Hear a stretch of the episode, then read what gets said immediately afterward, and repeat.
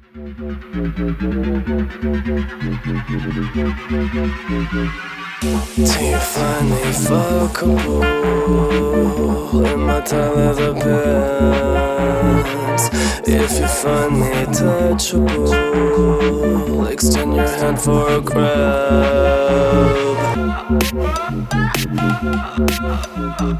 Welcome to Hard Talks with Chris and Friends, where topics that are hard or will make you hard are talked about, where things get real and unfiltered. Here is your host, Christopher Velasquez.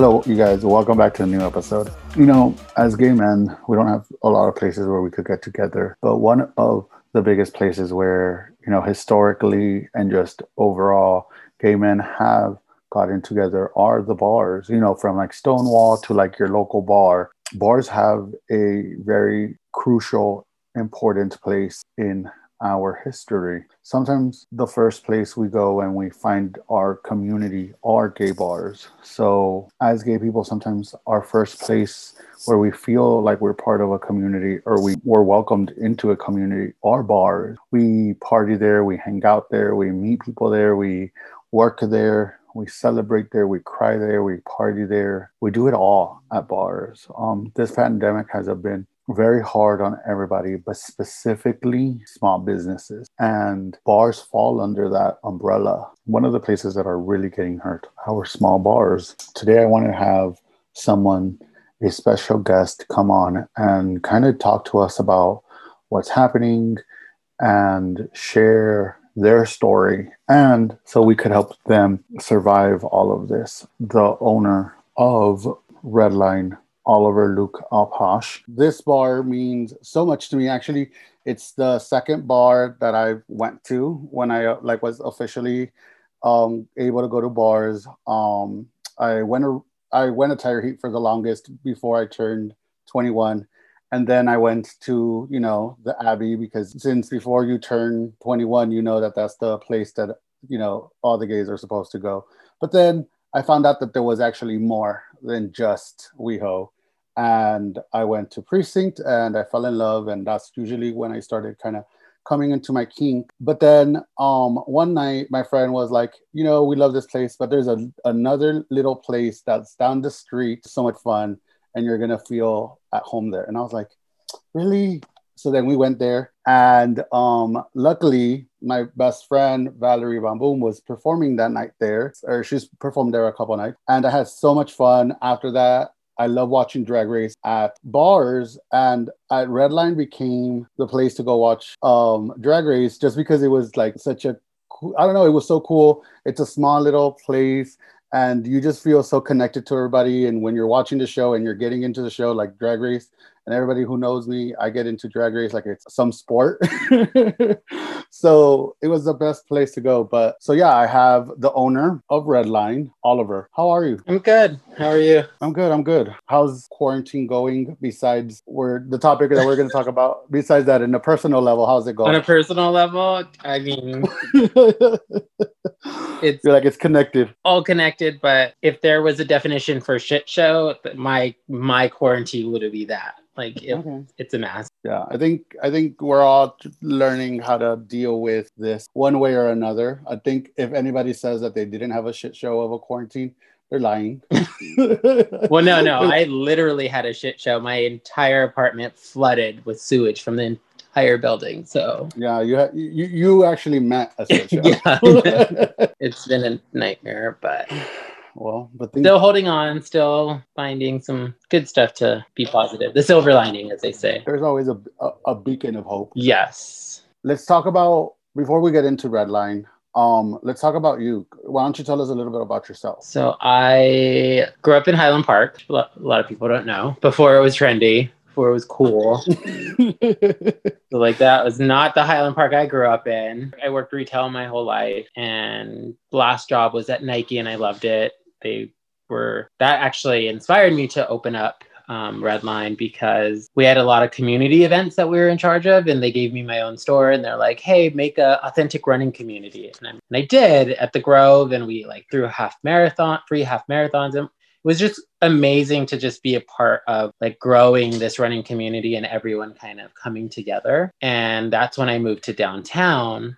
I've always loved downtown as a kid. We, my mom would, you know, bring me downtown like 30, 40 years ago. Shh, don't tell anyone. but uh, it, I moved downtown and I was living there and we saw the community, but we didn't really, you know, being gay not in WeHo, you never know. And there was no like place to go and like meet the other gays in your neighborhood. So doing all this stuff with Nike and like building a running community and like just seeing it grow and being a part of that gave me confidence enough to like open Redline. And my whole mission of it was like, I want it to be a community meeting space. So same concept, like I want to bring everyone together. I want people to make connections. I want it not just to be a bar. I want people to like create memories there. And, you know, you said earlier, you're like, you know, it feels like home. And I just smiled so hard because that's exactly what like we want Redline to be. Yeah, I I I told you this and and in the intro I talk about it a little bit. Um for gay people, um bars are that, you know, that place where we've and this is like since the beginning i want to say kind of the beginning of time but since we know history you know stonewall. When you go from like stonewall to like you know your neighborhood bar it's basically the same thing you know we we've had our history has been connected to these bars. Well yeah. Because this is you know that's the only place that we were allowed to be ourselves without hiding it. I mean recent history without hiding it before there was like someone who stood at the door and and told everybody hey someone you know the cops are coming Which push it up for like a couple of, right it, it's so important for us to kind of not forget that everybody's had a hard time during quarantine but i think small businesses overall are having even a harder time. Oh, time yes. and specifically when you think about it i mean you read all these stuff that's going on in the papers but the people who are having the hardest time are small businesses of people of color and if you add that people who are not straight and who are you know who are gay those businesses are even having even a harder time Oh yeah. that's why I wanted to have you on because I do think it's important for us to make sure that you know as gay people and I come together and help Redline Yeah. Mm-hmm. right now. And and I wanted to do my part sure that the word is spread because we for sure need we need it. And I, I know like you said it is a place that feels like home. It's not just a bar a place you know where you go and have fun. Like I've gone with Reach LA there was a we had a a meetup a men's meetup at Redline. I remember having just brunch with family and, and getting all together and watching the drag show for brunch at Redline. So it's just so much more than just a bar.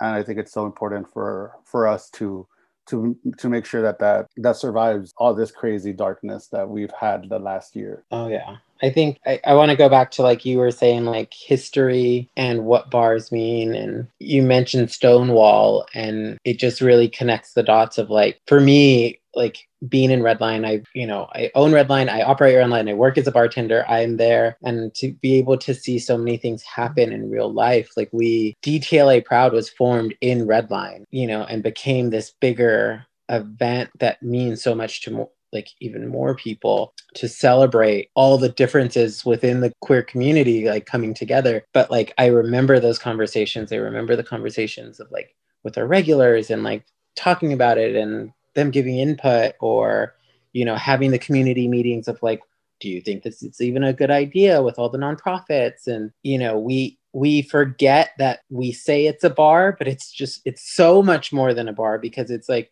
everything else that happens in there. The the walls get dropped and you're able to talk and build something for your community or express yourself even more authentically because of this space because of any queer space you mentioning that just really made me even rethink about how much more it is Yeah, it's it's funny because I I I've had conversations. I've you know I work with straight people and they're all just like, what's the big deal? Like, you know there's bars everywhere. There's just going to be more that are going to open in its place. And I looked at them and I was like, you know, as as a straight person who goes to straight bars and that's privilege. I like, there's not that many places where I feel comfortable. I, I don't feel comfortable sometimes at a at a straight bar because I feel like the out, you know, the person out, or I, I don't feel like I could be my authentic self. Like I can't just have the fun I would. Yeah. I was like having those places where I can meet other people like me, where I can have just fun and and let go and let my hair down and and just you know have fun. Nowadays take that for granted that having these places for us and that are safe for us, we don't have that privilege that that a bar will just open up. We don't know what's going to happen. No. places or gay people don't just reopen up. No, everyone. It's funny because everyone's like, you know, a queer, a queer bar. Oh my god, it's just gonna be like I hear it a lot. It's like, oh yeah, it's gonna be busy no matter what. Blah blah blah. And it's like, no, a queer space. You're catering to a specific audience, especially when you're outside of WeHo. Like you really need to build that community and be part of the community because that's the whole point of opening up a bar or queer space it, and it's hard and it's hard to survive and it's not like you know money's raining from the ceiling it's it's more of less like we just need to stay afloat and like be happy and true to ourselves. And like we were doing that and we are great until this pandemic hit. And then now it's just a shit show and just feels like no there's no true support. You know they keep on saying wait but it's Yeah. just that like there's so much more. It's not just a bar and it's not just this or you think about it. And it i understand why people say like well just another one will come in its place but like it's that's not true because they're even before this pandemic queer spaces were closing queer bars were closing like it's not it's something that we really have to fight for to have them when we're out of this because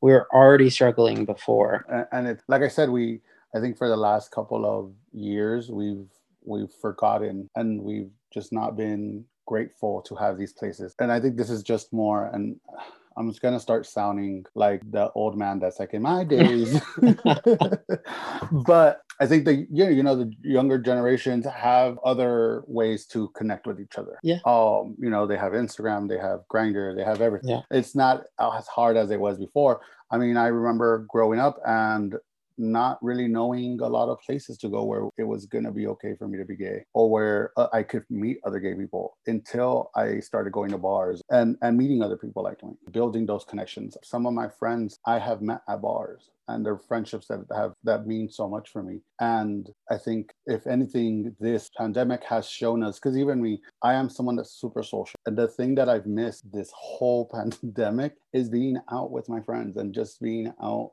dancing and whenever a song whenever you know carly dropped a song or ariana dropped a song all i could think was imagine. Oh we already said planning. We're like if we reopen we need to have a dance night of like all the 20 20 songs that we could not listen to at a club. Like it's funny because it's like those are the things. Like we look forward to like going out dancing and being like hey you know cardi's new song is on um Mhm. you know on while you're on the dance floor or, or i mean dua's album came out and they were like what we need was so mad. album came out we need for all of this and it's like we're stuck at home you Yeah. want to share that with your friends like that my favorite memories of redline is like doing those like theme nights and getting it all decked out for kylie night or Britney night or you know the drag shows like we even had a dolly night that like, we redid the whole bar in like pink and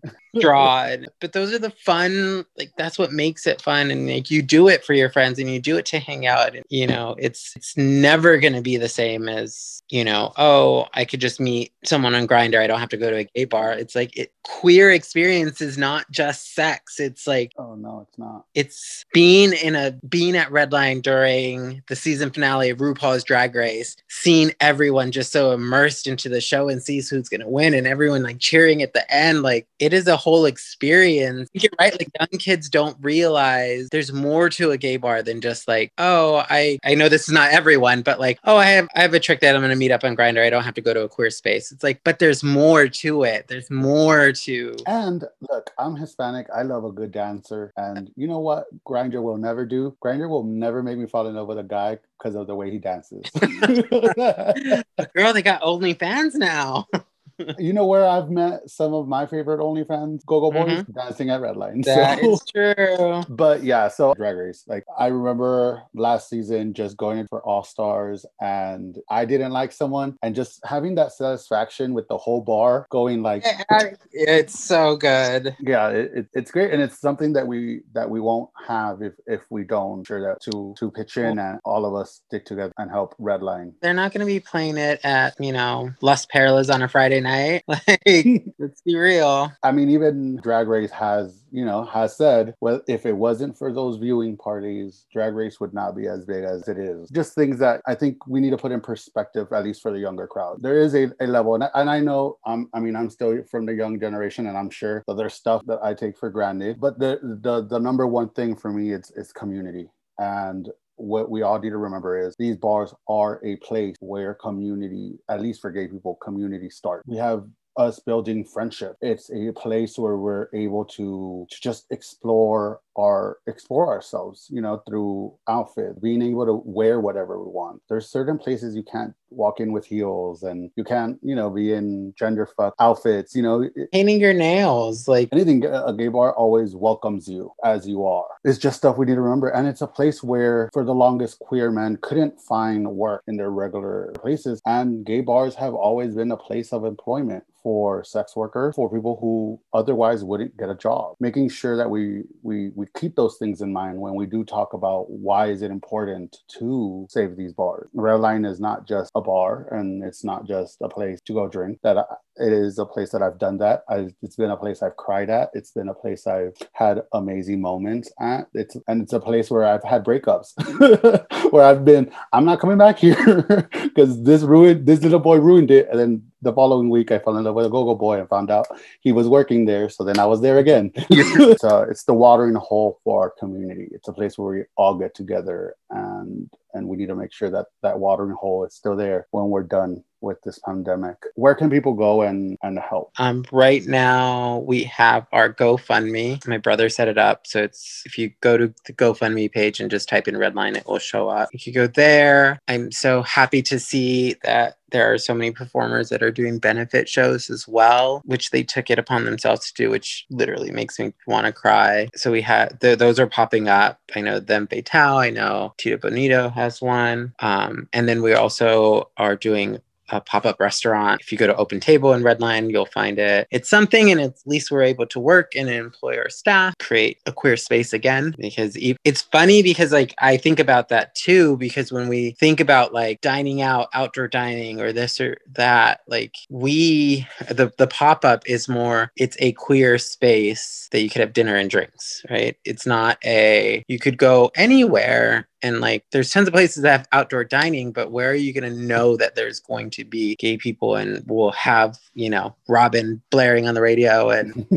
you'll just feel comfortable and we had our first night last night and it was just amazing to just be around queer people. Like it i don't know how to express that to people and i think during this pandemic that's what i've been missing the most is just like you have a sense of like you're not alone in the world you have people around there you you have the support system you have community you have family and we don't get that right now and like with like i'm just so happy that we're able to do that. So that's another way and if you're needing that and you feel comfortable you can always support us there too They could always for sure find the link to the GoFundMe. Our YouTube channels, me and Valerie are doing reviews for Drag Race. Um, and there is a link on our YouTube channel for Redline um for the GoFundMe. You guys could always go check out Redline on Instagram and keep up to date. And you know, a dollar helps. So thank you so much for coming on. Thank you for um talking with us about Redline and giving us your story.